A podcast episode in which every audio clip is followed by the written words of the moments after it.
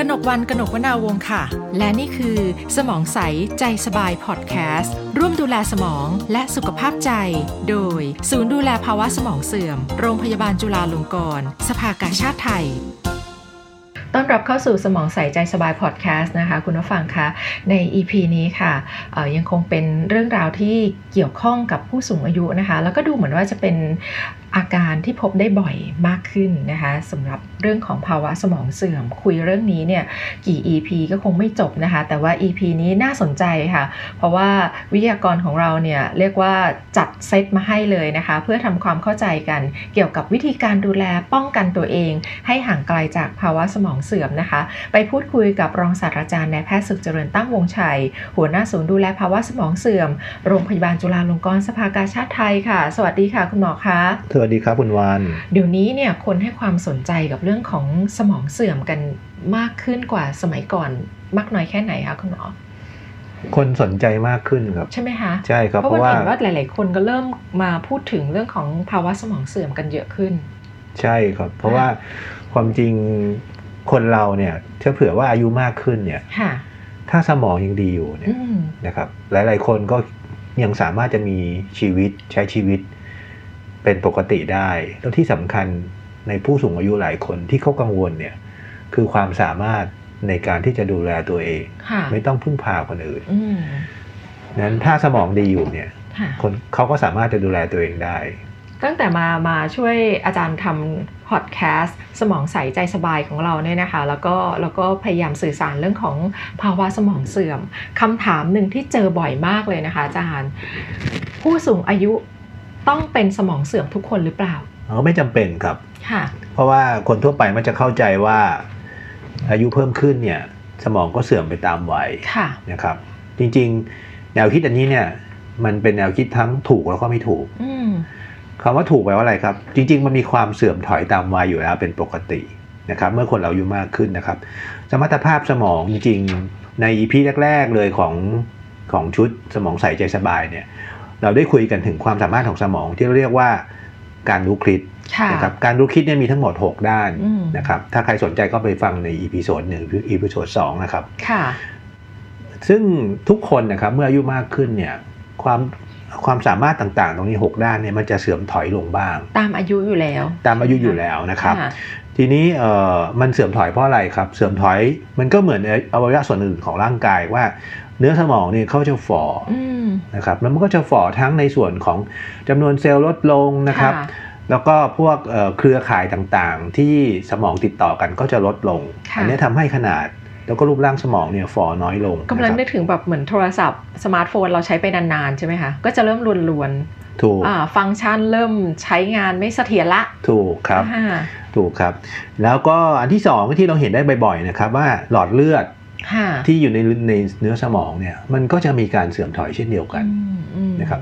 หลายหลายหลายๆคนเวลาที่ถูกส่งตรวจเอ็กซเรย์ MRI สมองเนี่ยก็อาจจะเห็นว่ามันมีหลอดเลือดมีปัญหาเป็นจุดๆ เล็กๆซึ่งเจอได้ปราปรายในคนสูงอายุนะครับนั่นก็แปลว่า ปริมาณเลือดที่ไปหล่อเลี้ยงสมองก็ลดลงลดลงนะครับก็ทำให้สมองเสื่อมได้ สมรรถภาพสมองมันก็ดูจะแย่ลงด้วยถูกไหมครับ นอกจากนั้นแล้วเนี่ยยังมีบางคนนะครับที่อาจจะมีโอกาสมีโปรตีน มีอะไมลอยโปรตีนที่เป็นสาเหตุของการเกิดโรคอัลไซเมอร์เนี่ยผิดปกติเกิดขึ้นได้นะซึ่งเราก็ไม่รู้สาเหตุจริงว่ามันเกิดจากอะไร คือณปัจจุบันยังไม่ไม่รู้ว่าสาเหตุคืออะไร เรารู้กลไกนะครับ แต่ทำไมมันถึงเกิดกับใครบางคน อันนี้เรายังตอบไม่ค่อยได้เท่าไหร่นอกจากนั้นแล้วเนี่ยความที่รูปร่างเปลี่ยนนะครับโครงสร้างเปลี่ยนหน้าที่มันก็เปลี่ยนนะครับ โดยเฉพาะปกติสมองเนี่ยเขาสื่อสารกันด้วยการสั่งหลั่งสารเคมี แล้วเรียกว่าสารสื่อประสาทนะครับเขามีปริมาณลดลงด้วยสารสื่อประสาทที่ติดต่อสื่อสารกันเนี่ยมีข้อมูลบอกทำนองว่า ปริมาณของสารสื่อประสาทต่าง ๆ ในสมองเนี่ยมันลดลง 10%ทุก ๆ 10 ปี คือปีหนึ่งหนึ่งเปอร์เซ็นต์ค่ะนั่นแปลว่าครั้งหนึ่งเราเคยมีร้อยเปอร์เซ็นต์เมื่อเราอายุหกสิบขึ้นไป มันจะค่อยๆหายไปปีละหนึ่งเปอร์เซ็นต์มันมันตอนนี้ฟังคุณหมอมาเสร็จเรารู้สึกว่าอยากเราอยากจะมีระบบอะไรที่แบบเก็บ เก็บไอ้เจ้าแบบ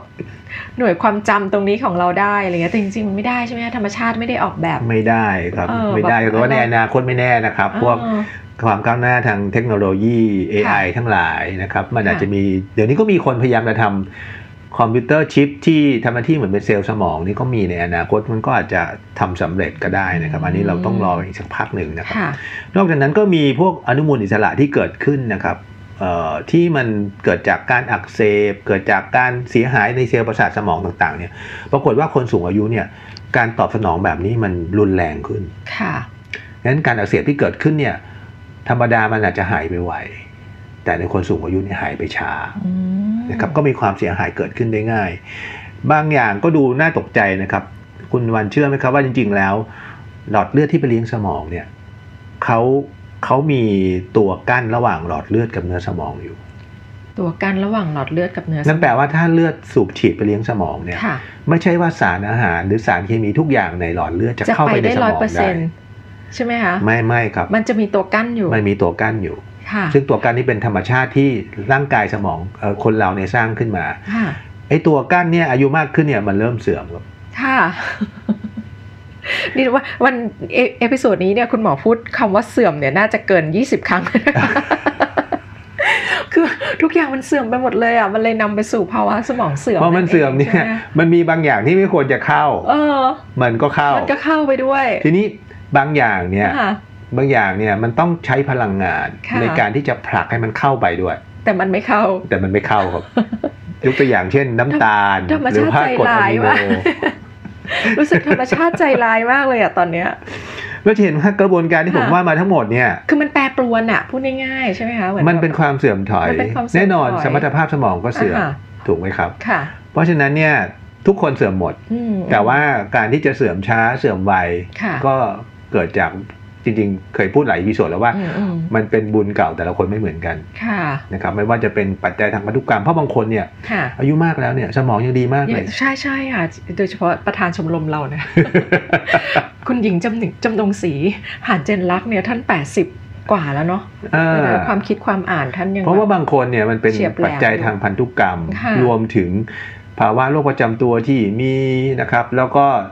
เรื่องของวิธีการใช้ชีวิตว่ายังคงแอคทีฟอยู่ไหมพวกนี้ก็การเสื่อมถอยก็จะเกิดขึ้นช้า แต่ว่าถ้าความเสื่อมถอยนั้นเกิดขึ้นรุนแรง แล้วในปริมาณที่มาก มากเกินกว่าวัยที่ควรจะเป็น มันก็จะเกิดภาวะที่เป็นโรค ที่เราเรียกว่าภาวะสมองเสื่อมโรคสมองเสื่อม ซึ่งส่วนใหญ่แล้ว คนที่มีภาวะสมองเสื่อมเนี่ย มักจะเป็นโรคอัลไซเมอร์หรือว่าเป็นภาวะสมองเสื่อมที่เกิดจากโรคหลอดเลือดสมองนะครับอันอื่นก็มีนะครับ แต่ว่าในก็เจอในปริมาณที่น้อยลงเมื่อเทียบกับ 2 ปัญหานี้นะครับค่ะ เพราะฉะนั้นค่ะ คุณผู้ฟังคะเเราคงจะไป แก้กรรมในอดีตไม่ได้นะบุญทำกรรมแต่งแต่ละคนได้มาไม่เท่ากัน แต่ถ้าเป็นในทางวิทยาศาสตร์ล่ะคะคุณหมอคุณหมอมีคำแนะนำไหมคะว่า เราจะมีวิธีการลดความเสื่อมหรือป้องกันภาวะสมองเสื่อมได้ยังไงบ้าง ครับงั้นก็ต้องไปตั้งคำถามก่อนว่าค่ะมันเกิดได้ยังไง เพราะว่าสมองเสื่อมนะครับ มันมีแนวคิดที่ผมอยากจะชี้ชวนให้ทำความเข้าใจกันนิดหนึ่ง ความจริงแล้วเมื่อกี้ผมพูดถึงประเด็นของความเสื่อมถอยหลายประเด็นมากที่มันเกิดตามธรรมชาติถูกไหมครับ อันนี้เป็นสิ่งที่บางทีมันก็หลีกเลี่ยงไม่ได้นะครับมันมีความเสียหาย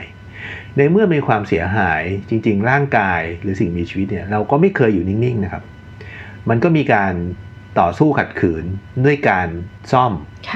ด้วยการสร้างเสริมนะครับ เพราะฉะนั้นเนี่ยกระบวนการเสื่อมถอยตามอายุเนี่ยนะครับมันจะถูก balance ถูกทำให้เกิดความสมดุล ด้วยการสร้างสิ่งเรียกว่าพลังสำรองของสมอง พลังสำรองของสมองครับทีนี้ไอ้พลังสำรองของสมองเนี่ยนะครับมันมันเกิดจากการใช้ชีวิตเกิดจากการดูแลตัวเองว่ามันเป็นยังไง อันนี้เป็นเป็นเรื่องที่เราต้องทำความเข้าใจนะครับว่านั้นพลังสำรองของสมองเนี่ยคือการที่ทำยังไงให้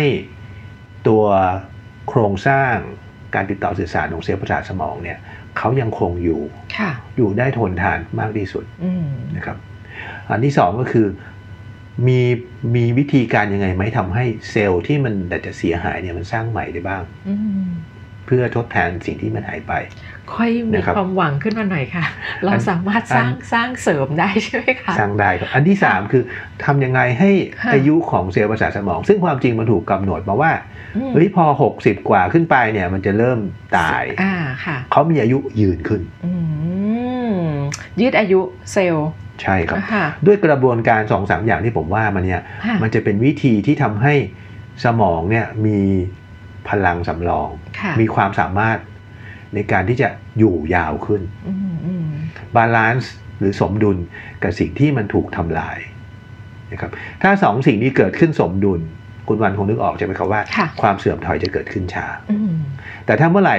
การทำลายเกิดขึ้นเยอะมาก ในขณะที่การสร้างเสริมซ่อมแซมหรือพลังสำรองมีน้อย เราจะเห็นอาการของภาวะสมองเสื่อมวิฟังฟังไปค่ะคุณหมอจริงๆแล้วมันก็เป็นกระบวนการเหมือนกับการดูแล ร่างกายส่วนอื่น ๆ ของเราเหมือนกันใช่ไหมคะถูกครับเช่นเช่นถ้าเราพูดถึงการเสริมสร้างกล้ามเนื้อมันก็เหมือนกันก็คือกล้ามเนื้อมันจริงมันก็หายไปตามอายุ แต่ถ้าเราจะทำให้กล้ามเนื้อเขาอยู่กับเราได้นานๆ เราก็ต้องมาสร้างกล้ามเนื้อเพิ่มถูกใช่ไหมคะแล้วก็ทำให้ของเดิมมันแข็งแรงขึ้นถูกครับอ๋อจริง ๆ สมองเราก็ก็คือใช้หลักการเดียวกันในการดูแลเซลล์สมองถูกครับ แบบนี้เหมือนกันถูกครับอ่าอะมาค่ะคุณหมอคะมีคำแนะนำอย่างไรที่เราจะชะลอความเสื่อมเสริมสร้างป้องกัน ถ้าถ้าอย่างนั้นเมื่อกี้ผมพูดถึง 2 ประเด็นอยู่เนาะประเด็นที่มีการเสื่อมมีการทำลาย แล้วก็มีการสร้างพลังสำรองนะครับคราวนี้ก็ต้องเข้าใจก่อนว่าทำยังไงที่จะทำให้กระบวนการเสื่อมเนี่ยมันเกิดขึ้นช้าวิธีที่หนึ่งนะครับทำให้มันเกิดขึ้นช้าทำให้มันเกิดขึ้นช้า มันเกิดขึ้นช้าคือ ถ้าถามว่าอะไรจริง ๆ เป็นสาเหตุของการเกิดภาวะสมองเสื่อม ไม่มีคำตอบถูกเพียงคำตอบเดียว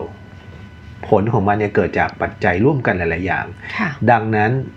ในทางการแพทย์เราจึงเรียกสาเหตุ ตรงนี้เราเรียกมันว่าปัจจัยเสี่ยงปัจจัยเสี่ยงเนี่ยมีหลายอย่างนะครับปัจจัยเสี่ยงบางอย่างเนี่ยมันสามารถที่จะปรับเปลี่ยนได้ ปัจจัยเสี่ยงบางบางอย่างมันปรับเปลี่ยนไม่ได้ ทีนี้ผมขออนุญาตพูดถึงปัจจัยเสี่ยงที่ปรับเปลี่ยนไม่ได้ก่อนนะครับ อันนี้คือเราก็ต้องทำใจนะครับอายุ อายุค่ะอายุเพิ่มขึ้นก็มีความเสี่ยงเพิ่มขึ้น มีข้อมูลทำนองว่า อายุแค่ไหนที่เริ่มเสี่ยงครับ อายุแค่ไหนที่เริ่มเสี่ยงอะคะที่ตัวเลขมันเริ่มโดดโดดจากจากจากคนวัยอื่นๆ ตัวเลขอยู่ที่ประมาณหกสิบห้าปีขึ้นไป อายุหกสิบห้าปีขึ้นไปก็คือ เซลล์สมองก็จะเริ่มขึ้นเราจะเห็นเราจะเห็นความชุกหรือว่าเราจะเห็นอัตราการเกิดเพราะสมองเสื่อมเพิ่มขึ้นนะครับ โดยเพิ่มขึ้นเท่าตัวทุกๆห้าปี เท่าตัวทุกๆห้าปี ถูกครับ คือถ้าสมมติสตาร์ทที่หกสิบห้าพอเจ็ดสิบนี่ก็คือมันจะ top up ขึ้นไปอีกใช่หนึ่งเท่าตัว ความเสี่ยงจะเพิ่มขึ้นเรื่อยๆ ทุกๆห้าปีเป็นเท่าตัวนะครับ ก็มีตัวเลขทำนองว่าในคนอายุหกสิบห้าขึ้นเนี่ยนะครับ จะเจอได้ประมาณเท่าไหร่ เจอได้ประมาณสักตัวเลขประมาณใกล้ๆหนึ่งเปอร์เซ็นต์หนึ่งเปอร์เซ็นต์ คือถ้าไม่เยอะใช่ไหมครับ ถ้าเดินมาสิบคนก็แค่หนึ่งคน แค่หนึ่งคนก็ดูไม่เยอะไม่เยอะไม่เยอะนะครับ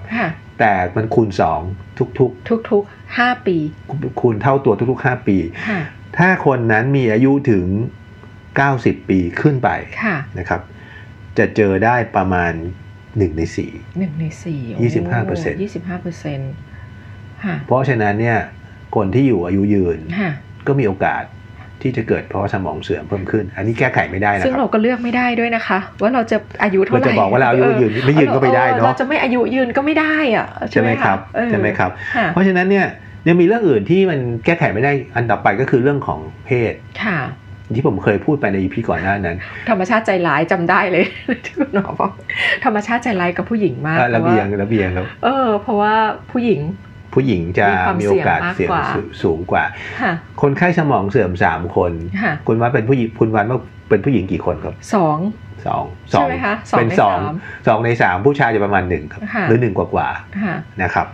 อันนี้ก็แก้ไขไม่ได้นะครับเปิดเกิดเป็นเพศไหนก็ตามนะครับจอมค่ะอันอันที่สามเนี่ยก็คือเรื่องระดับระดับการศึกษาเขามีการศึกษาค่อนข้างชัดเจนว่า คนที่มีการศึกษาสูง คนที่มีการศึกษาไม่สูง ก็มีความเสี่ยงสูงขึ้นนะครับ ซึ่งก็จะไปอธิบายเรื่องอื่นต่อไปเรื่องของวิถีชีวิตเรื่องของอะไรนะครับอ่าฮะทีนี้มาดูปัจจัย อันนี้ผมจะโฟกัสถึงภาวะสมองเสื่อมที่เกิดจากโรคอัลไซเมอร์นะครับ ว่ามีปัจจัยเสี่ยงอะไรบ้างนะครับ ที่เราจะสามารถปรับเปลี่ยนมันได้บ้าง มีหลายเรื่องเลยครับที่น่าสนใจนะครับ ก็มันมีบทความที่เป็นที่สนใจของคนในวงการแพทย์พอสมควรนะครับ ก็คือว่าทุกปีมันจะมีบทความหนึ่งที่ลงในวารสารการแพทย์ชื่อว่า Lancet นะครับ Lancet นี่ก็เป็นเป็น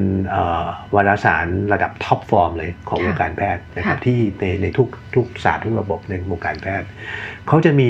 คณะกรรมการมีคนที่คอยทำประเมินรีวิวข้อมูลต่างๆนะครับ แล้วก็มี เป็นเป็นเป็นคณะกรรมการที่จะคอยประเมินในส่วนของภาวะสมองเสื่อมว่าในแต่ละปีที่ผ่านไปมีข้อมูลทางวิทยาศาสตร์เพิ่มเติมยังไง ในเรื่องของการป้องกันรักษาภาวะสมองเสื่อมนะครับเราเรียกว่า Lancet Commission นะครับ ก็มีรายงานว่าถ้าเรามองปัจจัยเสี่ยงนะครับ เมื่อกี้ถ้าเป็นในคนวัยเด็ก ๆนะครับ เรื่องของคนอายุไม่มากเนี่ยก็เป็นเรื่องอายุเรื่องเพศเรื่องการศึกษาใช่ไหมครับ แต่ถ้าเราโฟกัสความเสี่ยงที่โฟกัสที่คนวัยกลางคน 45-65 ปี มีปัจจัยเสี่ยงอะไรบ้างที่เกี่ยวข้องกับการเกิดภาวะสมองเสื่อม ถ้าภาวะที่เกิดในคนวัยขนาดนี้นะครับค่ะสี่สิบห้า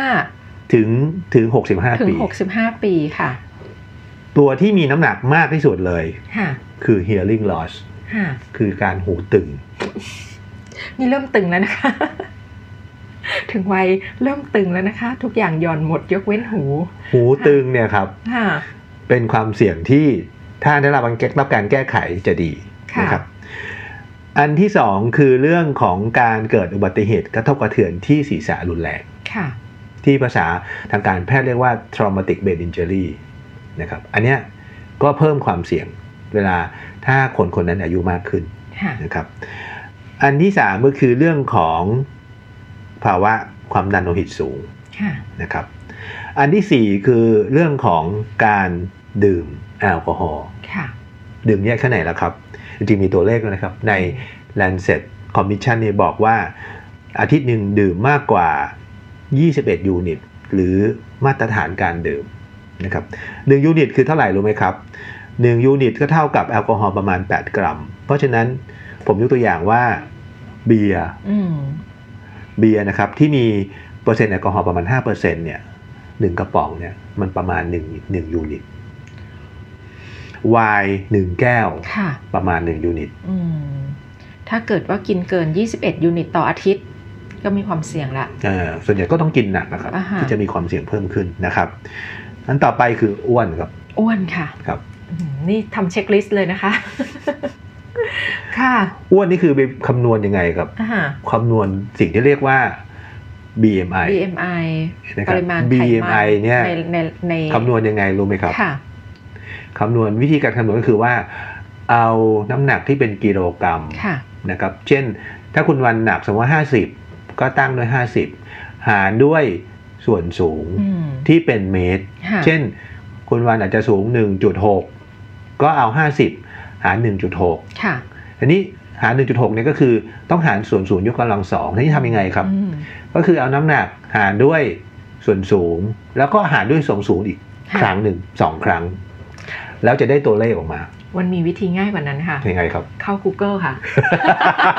เราก็เซิร์ชวิธีคำนวณ BMI ค่ะ มันจะมีโปรแกรมอัตโนมัติเลยค่ะ แล้วก็ใส่ตัวเลขเลยค่ะเขาจะถามน้ำหนักกับส่วนสูงเรา ใช่ใช่ใช่ค่ะ เราจะได้ BMI ออกมา BMI เกิน ตั้งแต่ 30 ขึ้นไปถือว่ามีความเสี่ยงเพราะฉะนั้นมันจะมีผู้ฟังที่ฟังพอดแคสต์เราอยู่เนาะแล้วก็อายุยังไม่เยอะ ก็อยากให้โฟกัสสี่ห้าปัจจัยที่ผมว่าเมื่อกี้ ไปตั้งเป้าเลยครับว่า ท่านมีสิ่งต่างๆที่ว่าเมื่อกี้หรือเปล่า ถ้ามีเนี่ยก็ให้แก้ไขซะนะครับ ให้ปัจจัยเสี่ยงพวกนี้มันหายไปหรือลดลงนะครับ คราวนี้เรามาดูความเสี่ยงในคนอายุเกิน 65สิครับ ว่ามีเรื่องอะไรบ้างที่จะต้องโฟกัสเอาตามลำดับน้ำหนักไปเลยนะครับ ก็คือตั้งแต่เรื่องของการสูบบุหรี่สูบบุหรี่นี่ไม่ได้รวมเฉพาะคนสูบโดยตรงนะครับหมายถึงคนที่ได้รับบุหรี่มือสองด้วยอะคะใช่ครับคนที่อยู่ใกล้ชิดใช่ได้กลิ่นควันบุหรี่ใช่ครับค่ะครับ อันนี้ก็หมอพูดมาเนี่ยทั้ง อายุ 45 หรือ 65 อัพเนี่ยมันมีเรื่องของสารเสพติดเข้ามาเกี่ยวข้อง มีครับใช่ไหมคะอย่างเมื่อกี้แอลกอฮอล์ตอนนี้เรื่องบุหรี่ มีครับเพราะว่ามันคือปัจจัยต่างๆ ที่ไปทำลายนะครับที่ทำให้เกิดความเสื่อมถอยของระบบประสาทสมองใช่ครับภาวะซึมเศร้าครับภาวะซึมเศร้าค่ะที่เจอในคนสูงอายุนะครับ การที่มีภาวะโดดเดี่ยวทางสังคม ไม่ค่อยได้ไปไหน โดยเฉพาะผมตัวอย่างว่าคนเกษียณอายุแล้วนะครับ แล้วก็ไม่ค่อยมีเพื่อนฝูงไม่รู้จะทำอะไรอยู่คนเดียวโดดเดี่ยวนะครับ อันต่อไปคือการที่มีฟิสิกอลไม่แอคทีฟคนที่ไม่ค่อยได้ออกกำลัง ไม่ค่อยได้ไปทำอะไรนะครับ อันต่อไปก็คืออภาวะที่เป็นโรคเบาหวาน อันนี้คือปัจจัยที่ 5 นะครับ คือเรื่องโรคเบาหวาน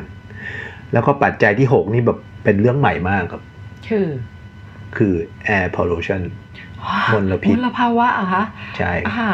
คุณวันนึกถึงเรื่องอะไรครับ PM 2.5 เลยค่ะ ถูกต้องครับฮ่า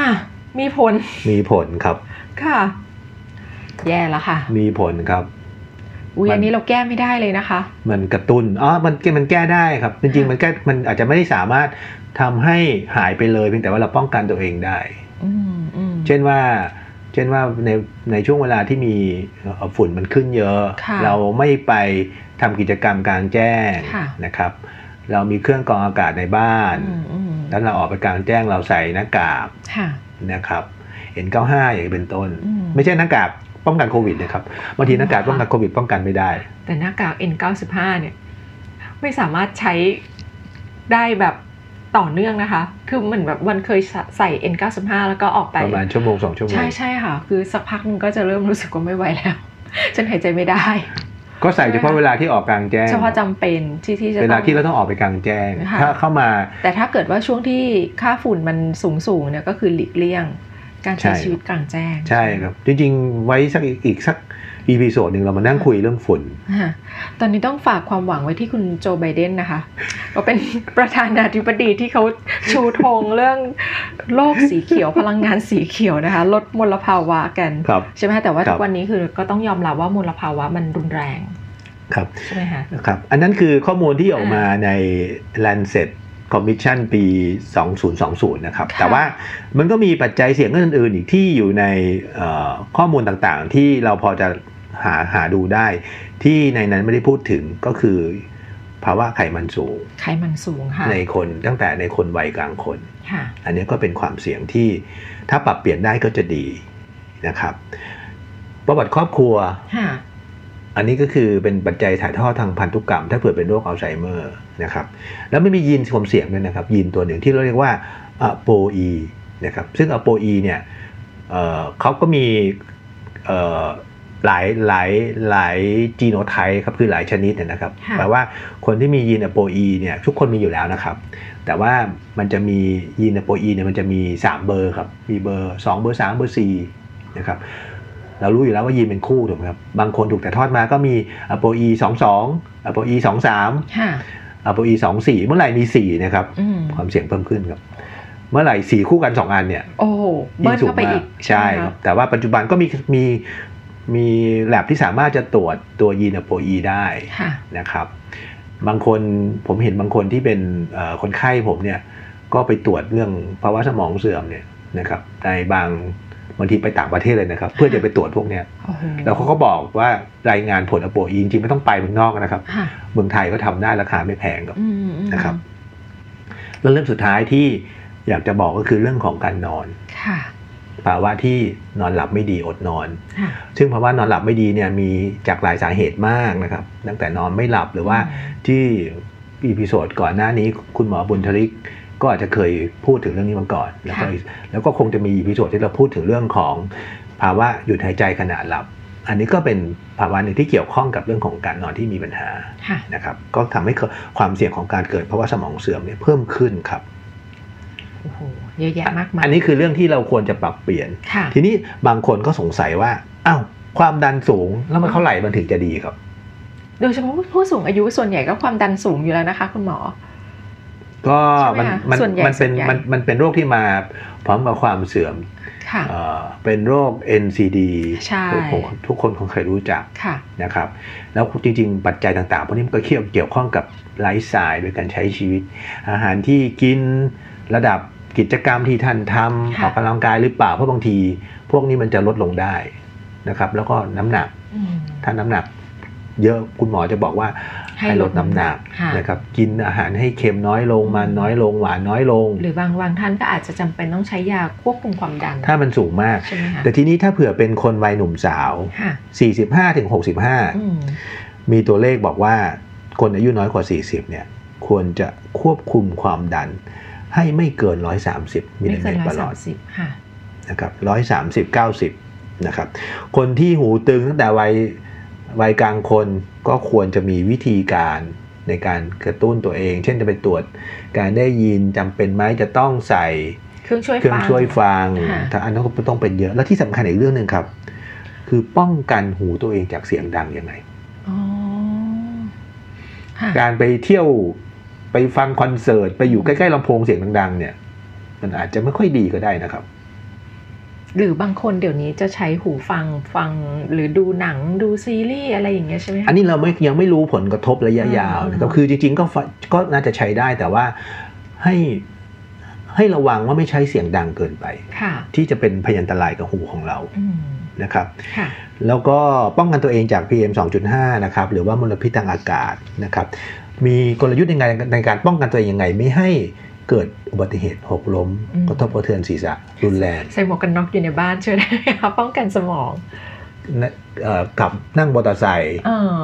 เจอบ่อยนะครับหลังๆอันนี้ต้องต้องย้ำเลยนะคะ บ้านเรานี่มีปัญหาเรื่องอุบัติเหตุจากมอเตอร์ไซค์เยอะมากใช่ไหมคะใส่แมสไม่ใส่หมวกนะใส่แมสกันไวรัส แต่ลืมใส่หมวกกันน็อกป้องกันอุบัติเหตุไม่ได้นะคะใช่ต้องต้องป้องกันการกระแทกศีรษะใช่ครับ จำกัดการดื่มเนาะไม่ได้ไม่ได้ห้ามการดื่มเลยนะครับ แล้วก็มีข้อมูลเป็นสองทางด้วย มีรายงานทำนองว่า การดื่มไวน์ไวน์แดงในปริมาณที่พอเหมาะ มันอาจจะช่วยป้องกันได้นะครับในปริมาณที่พอเหมาะแต่ในการไม่ได้ส่งเสริมให้ไปหายสนับสนุนให้ไปทานไวน์แดงนะครับ ถ้าท่านไม่เคยทาน แต่ว่าถ้าท่านทานอยู่แล้วเนี่ยอยากให้ลดขนาดลงนะครับมันมีการศึกษาวิจัยที่ออกมาจากแคว้นบอกโดนะครับในฝรั่งเศสนะครับพบว่าอุบัติการของการเกิดสมองเสื่อมในแถบนั้นเนี่ยไม่สูงแล้วต่ำกว่าแถบอื่นๆนะครับแล้วก็พบว่าคนที่มีคนที่ดื่มไวน์เนี่ยวันละวันละหนึ่งแก้ว จริงๆ คนฝรั่งเศสเนี่ยเขาไม่ได้ดื่มมาเมานะครับเขาไม่ได้ดื่มให้คลึมนะครับดื่มเพลินไม่ใช่ครับเขาดื่มเพื่อทำให้ เป็นอภิไทเซอร์เพื่อทำให้การกินอาหารมีรสชาติดีขึ้น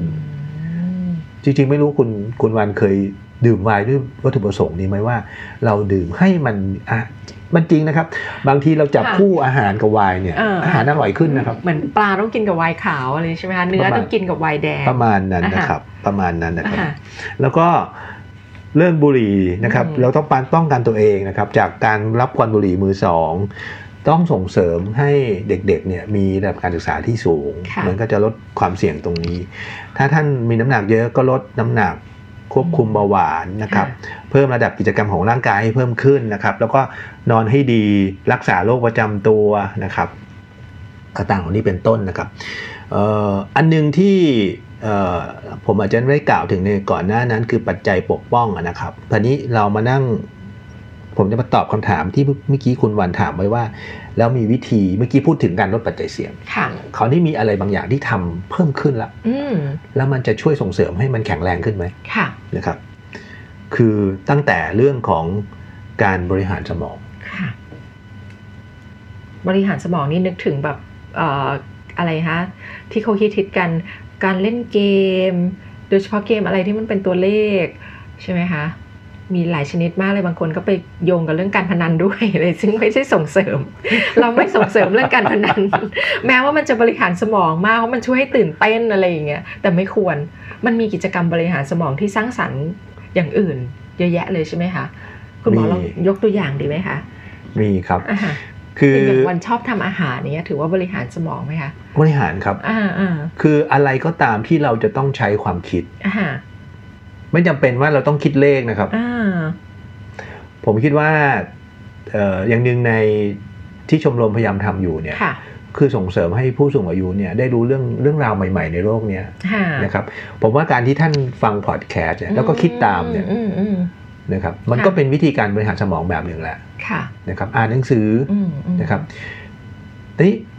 ถามว่าให้ทำอะไรจริงมันตอบยากเพราะว่า จริตแต่ละคนเนี่ยไม่เหมือนกัน ความชอบไม่เหมือนกัน แต่ผมอยากจะเสนอว่า มันคือการที่ท่านได้เรียนรู้ หรือทำกิจกรรมอะไรก็ตาม ที่แปลกใหม่ แล้วท่านไม่เคยทำสิ่งนั้นมาก่อน จะยิ่งดีมากครับ ก็คือมันมันกระตุ้นการเรียนรู้ของเราไปในตัวใช่ไหมคะ อะไรก็ตามที่แปลกใหม่ ถูกครับ ทีนี้มันจะมีความตื่นเต้นอะถูกครับทีนี้ผมคิดว่าอย่างเช่นคนสูงอายุเนี่ยเรียนอะไรครับที่มันท้าทายมาก เรียนอะไรที่เกี่ยวกับเทคโนโลยีเนี่ยมันท้าทายมากถูกไหมครับ ใช่ไหมคะอ่าฮะแล้วก็อะไรอีกครับ มีคนพูดว่าการเรียนภาษาใหม่อ่าฮะคุณมันเคยคิดไหมครับจะไปเรียนภาษาญี่ปุ่นไปเรียนภาษาจีนไปเรียนภาษาเกาหลี มันเคยไปลองเรียนภาษาจีนมาค่ะ จริง ๆ ก็เป็นภาษาครอบครัวตั้งแต่เด็กๆแหละเราก็แบบทิ้งไปยากไหมครับ ยากค่ะ แต่มันก็มันก็ทำให้เราเหมือนแบบเราต้องใช้สมาธิกับมันเยอะมาก ก็สนุกดีนะคะก็มีกิจกรรมอื่นที่ทำได้มากมายนะครับ ที่เป็นงานในเดเรกโดยเฉพาะในคนที่คนที่เกษียณอายุไปแล้วนะครับ ท่านอาจจะมีความฝันมีสิ่งที่ท่านเคยอยากจะทำแต่ตอนทำงานไม่มีโอกาส อย่างมันเห็นผู้สูงอายุบางท่านเนี่ยก็จะไปเรียนปักผ้าอะไรเงี้ยใช่ไหมคะคือแบบได้ใช้สายตา ใช้มือใช้ความคิดใช้สมาธิ วาดรูปวาดรูป ท่านท่านผู้โสที่เป็นผู้ชายก็อาจจะไปเรียนถ่ายรูปตัดต่อวิดีโอนะครับเดี๋ยวไปเล่นกีฬาใหม่ๆ การใช้สมาร์ทโฟนนะครับต่างๆ เหล่านี้เป็นต้นนะครับ มันก็จะเป็นกิจกรรมที่ท่านทำได้การเรียนออนไลน์เพราะนั้นการบริหารสมองหลายคนคิดถึงแต่เรื่องการเล่นเกมนะครับแต่ผมว่าไม่ใช่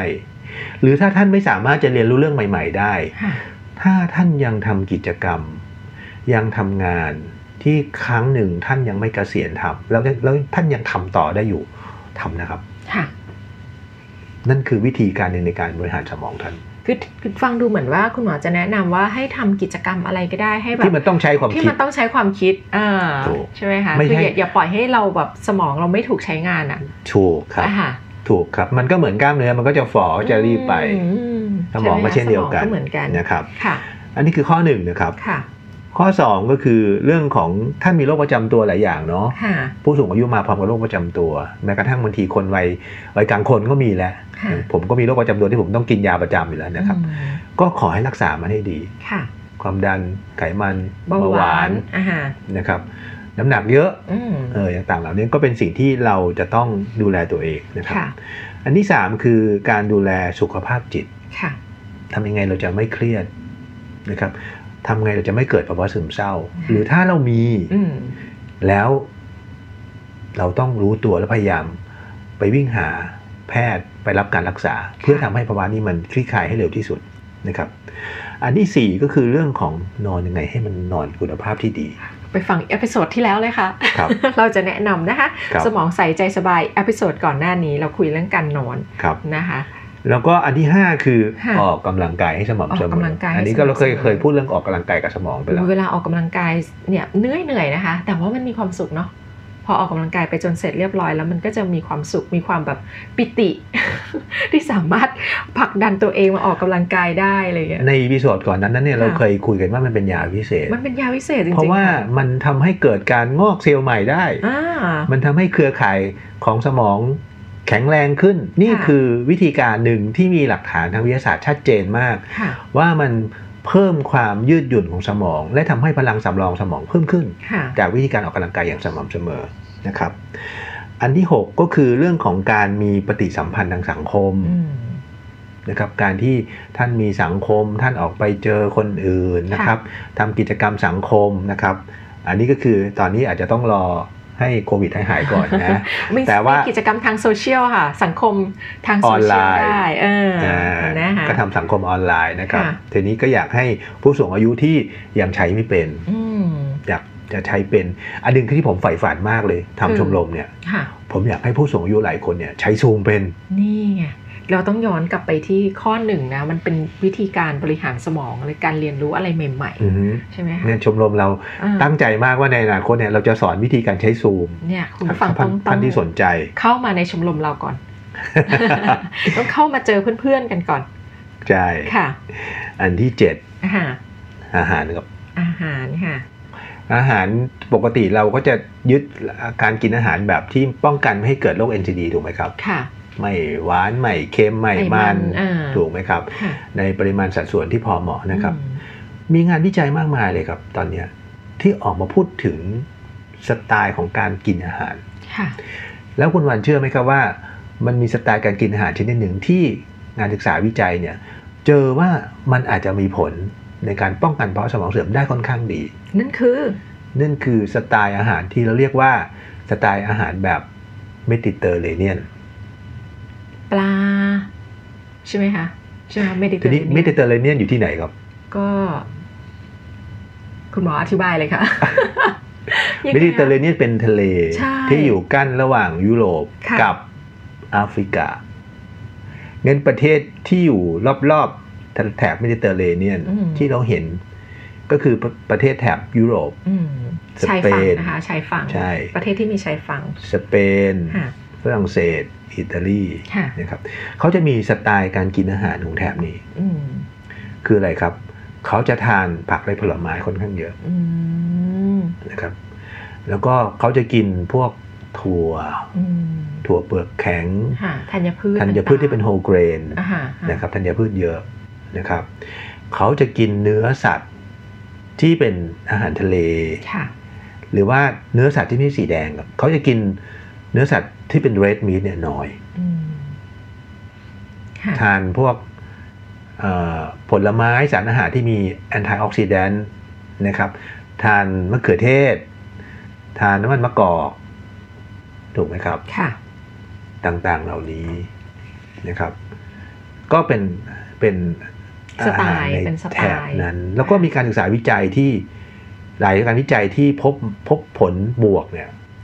ในซ้ำๆหลาย ๆ งานวิจัย ซึ่งก็น่าสนใจครับแต่จริงๆอ่เมนูอาหารที่ตะกี้คุณหมอพูดเนี่ยก็ตรงกับอาหารไทยๆเรานะคะ ผักผลไม้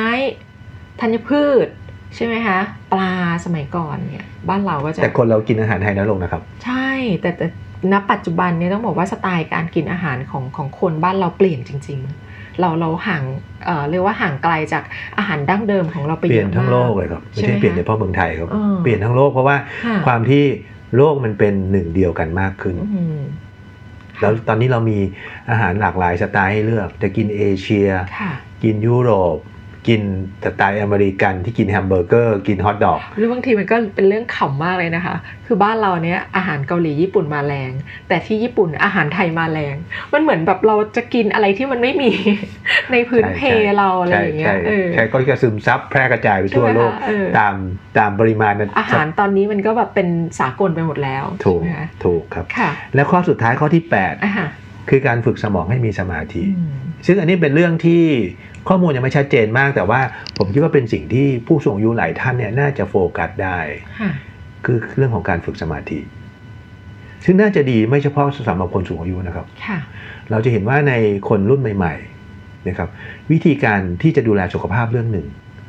คือนอกจากนอนดีออกกำลังกายแล้ว ยังต้องมีเวลา ที่จะทำ meditation การทำสมาธิในในความหมายของคุณหมอเนี่ยจำเป็นไหมคะที่เราจะต้องนั่งทำสมาธิแบบพุทธนะครับไม่ต้องแบบพุทธนะครับเราเราสามารถจะดัดแปลง เช่นวันเคยได้ยินว่าบางท่านเนี่ยนะคะก็มีวิธีการสร้างสมาธิโดยการไปฝึกยิงธนู ซึ่งจะต้องใช้สมาธิเยอะมากอะไรเงี้ยมันมันสามารถจะใช้กิจกรรมเหล่านั้นได้ไหมคะก็ก็ได้ครับแต่ว่าวิธีการที่ผมอยากจะนำเสนอในนี้ผมคิดว่าทำยังไงที่ท่านไม่ต้องไป เลือกเวลาอุปกรณ์สถานที่บุคคลคุณวันจะไปยิงธนูต้องไปสนามต้องมีอุปกรณ์ถูกไหมครับมันมีข้อจำกัดเกิดขึ้นเยอะเลย จริง ๆ แล้วนั่งสมาธิมันไม่ต้องการอะไรมากมายเราต้องการแค่ตัวเรากับความพร้อมแค่นั้นแหละครับ หัวใจของสมาธิคืออะไรคะก็คือเรื่องของการที่เราได้โฟกัสกับสิ่งใดสิ่งหนึ่งสิ่งใดสิ่งหนึ่งค่ะ จดจ่อเดี๋ยวนี้มีวิธีการมากมายนะครับ บางบางวิธีจริงๆจริงๆวิธีการต่างๆเหล่านี้มันพัฒนามาจากแนวคิดทางตะวันออกนี่นะครับว่าจะเป็นพุทธหรือพราหมณ์เนี่ยแล้วฝรั่งก็เอาไปเอาไปปรับให้มันเหมาะกับพวกเขา วันนึกถึงท่านผู้สูงอายุหลาย ๆ ท่านที่สวดมนต์อันนี้ถือว่าเป็นการฝึกสมาธิได้ใช่ไหมเป็นวิธีการแล้วก็เป็นการฝึกสมองด้วย เพราะว่าต้องมีการอ่านมีการออกเสียงถูกครับค่ะ ถูกครับ แล้วเดี๋ยวนี้คนนักฝึกสมาธิก็มีแอปพลิเคชันในมือถือค่ะแล้วก็มีคลิปด้วยนะครับก็รวมทั้งหมด 8 ข้อนะคะที่วันนี้เนี่ยคุณหมออให้ไว้เป็นแนวทางนะคะในการที่เราจะฝึกฝนตัวเอง แล้วก็เป็นวิธีการป้องกันภาวะสมองเสื่อมอย่างง่ายอ่า 8 ข้อนะคะเรามาทบทวนกันข้อแรกก็คือการบริหารสมองนะคะข้อที่ 2 ก็คือดูแลรักษาโรคประจำตัวนะคะถ้าเกิดว่ามันมีขึ้นตามอายุของเรา ข้อที่ 3 ก็คือดูแลสุขภาพจิตนะคะอย่าปล่อยให้เกิดภาวะซึมเศร้า หรือว่าหดหู่นะคะความเครียดต่างๆ ข้อที่ 4 ก็คือนอนหลับพักผ่อนให้เพียงพอ ข้อที่ 5 ออกกำลังกายสม่ำเสมอ ข้อที่ 6 มีกิจกรรมทางสังคมนะคะอย่าปล่อยให้ตัวเองโดดเดี่ยวอ้างว้างนะคะ ข้อที่ 7 กินอาหารที่มีประโยชน์นะคะ แล้วก็ทำให้ร่างกายตัวเองได้รับสารอาหารที่มีคุณค่าด้วยนะคะ แล้วก็ข้อสุดท้ายก็คือการฝึกสมาธินะคะฟังดูแล้วไม่ยากเลยนะคะ ไม่ยากใช่ไหมครับ ไม่ยากนะคะ แต่ว่าแต่แต่ต้องทำอะใช่ครับ ผมว่าในอีพีต่อๆไปข้างหน้าเนี่ยเราอาจจะลงไปพูดบางเรื่องที่เรายังไม่เคยพูดค่ะนะครับ ผมตัวอย่างเช่น เช่น เรื่องอาหาร เรื่องการฝึกสมาธิเรื่องอะไรผมคิดว่าเป็นอันที่ที่เราน่าจะคุยกันต่อไปได้นะคะอ่า EP นี้คุณหมอมีอะไรอยากจะฝากทิ้งท้ายไหมคะ การป้องกันตัวเองให้ห่างไกลกับภาวะสมองเสื่อม ครับผมว่าความที่โลกวิวัฒนาการไปเยอะนะครับ เราก็จะเจอว่าจริง ๆ เวลาที่เราเราทำอะไรเราวิวัฒนาการเทคโนโลยีไปมากมายเนี่ย นะครับโลกก็ไม่ได้อยู่นิ่งนะครับ โลกก็มีการปรับเปลี่ยนตัวเอง เราก็จะเจอปัญหา เจอเรื่องของอุทกภัยนะครับ เรื่องของเชื้อโรคใหม่ๆนะครับดูดูเหมือนว่าคนยุคใหม่ๆเนี่ยจะเจอวิกฤตในชีวิตเนี่ยเกิดขึ้นได้ค่อนข้างเยอะนะครับ แล้วก็รู้เราจะเริ่มรู้จากโรคที่เมื่อก่อนมันอาจจะมีแต่เราไม่รู้จักตอนนี้เราเริ่มรู้ ผู้สูงอายุหลายคนก็รู้สึกว่าน่ากลัวจังโรคอัลไซเมอร์ มันมีทั้งโรคโรคก็คือโรคการใช้ชีวิตของเราใช่ไหมคะกับโรคที่มันเป็นโรคภัยไข้เจ็บนะโรคโรคเรามันก็เปลี่ยนไปเร็วขึ้น ท่านผู้ฟังที่เป็นผู้สูงอายุทุกวันนี้เนี่ยอาจจะงงกับคำว่าเงินดิจิตอล อยู่ๆทำไมยุดโลกทุกวันนี้มันมีเงินดิจิตอลอะไรอย่างเงี้ยคือทุกอย่างมันจะมีอะไรใหม่ๆอีกหน่อยไปไหนเราจะไม่ต้องพกพกเงินที่เป็นแบงก์เป็นเหรียญแล้วอีกหน่อยเราไม่ต้องใช้เงินอะไรผู้สูงอายุอาจจะตกใจอะไร ฉันจะอยู่ได้ยังไงถ้าฉันไม่มีเงินอะไรแบบนี้เป็นต้นคืออันนี้คือความเปลี่ยนแปลงของโลกมันก็เร็วมากจริง ๆ ใช่ไหมคะใช่ครับงั้นผมว่าหลายคนเนี่ยก็อาจจะรู้สึกเหน็ดเหนื่อยกับกับความเปลี่ยนแปลงที่ถูกมองว่าเป็นวิกฤตนะครับนั้นชีวิต ก็ต้องเจอกับความเปลี่ยนแปลงถูกไหมครับ ก็ต้องต้องมีวิกฤตนะครับ ความจริงถ้าเราเจอวิกฤตวิกฤตมันก็เหมือนพายุลายนะครับ มันก็มีคำพูดที่บอกว่าจริง ๆ นะชีวิตเนี่ยไม่ใช่แค่การรอคอยให้พายุฝนที่มันผ่านเข้ามาเนี่ยให้มันผ่านไปก่อน แล้วเรามันมันจะสงบ เพราะจริง ๆ แล้วเราเราสามารถที่จะชื่นชม สามารถจะมีความสุขได้ท่ามกลางวิกฤตต่างๆ เหล่านั้น แต่ให้มองว่าชีวิตเนี่ยเป็นการเรียนรู้ที่จะเต้นลำท่ามกลางสายฝนคิดถึงสมัยเด็ก ๆ เลยนะคะ ชอบเล่นน้ำฝน ไปเต้นลำท่ามกลางสายฝนได้อะไรอย่างเงี้ยใช่ครับใช่ไหมคะแทนที่จะรู้สึกว่าฝนตกแล้วมันแย่ใช่ค่ะก็ฝากเอาไว้นะคะ เป็นข้อคิดสำหรับ EP นี้นะคะ สมองใสใจสบายค่ะ คุณฟังก็ติดตามได้นะคะ ทาง Spotify Apple Podcast และ Castbox ด้วยนะคะ วันนี้เราสองคนขออนุญาตร่ำลานะคะ สวัสดีค่ะ สวัสดีครับ สมองใส ใจสบายพอดแคสต์ร่วมดูแลสมองและสุขภาพใจ โดย ศูนย์ดูแลภาวะสมองเสื่อม โรงพยาบาลจุฬาลงกรณ์สภากาชาติไทย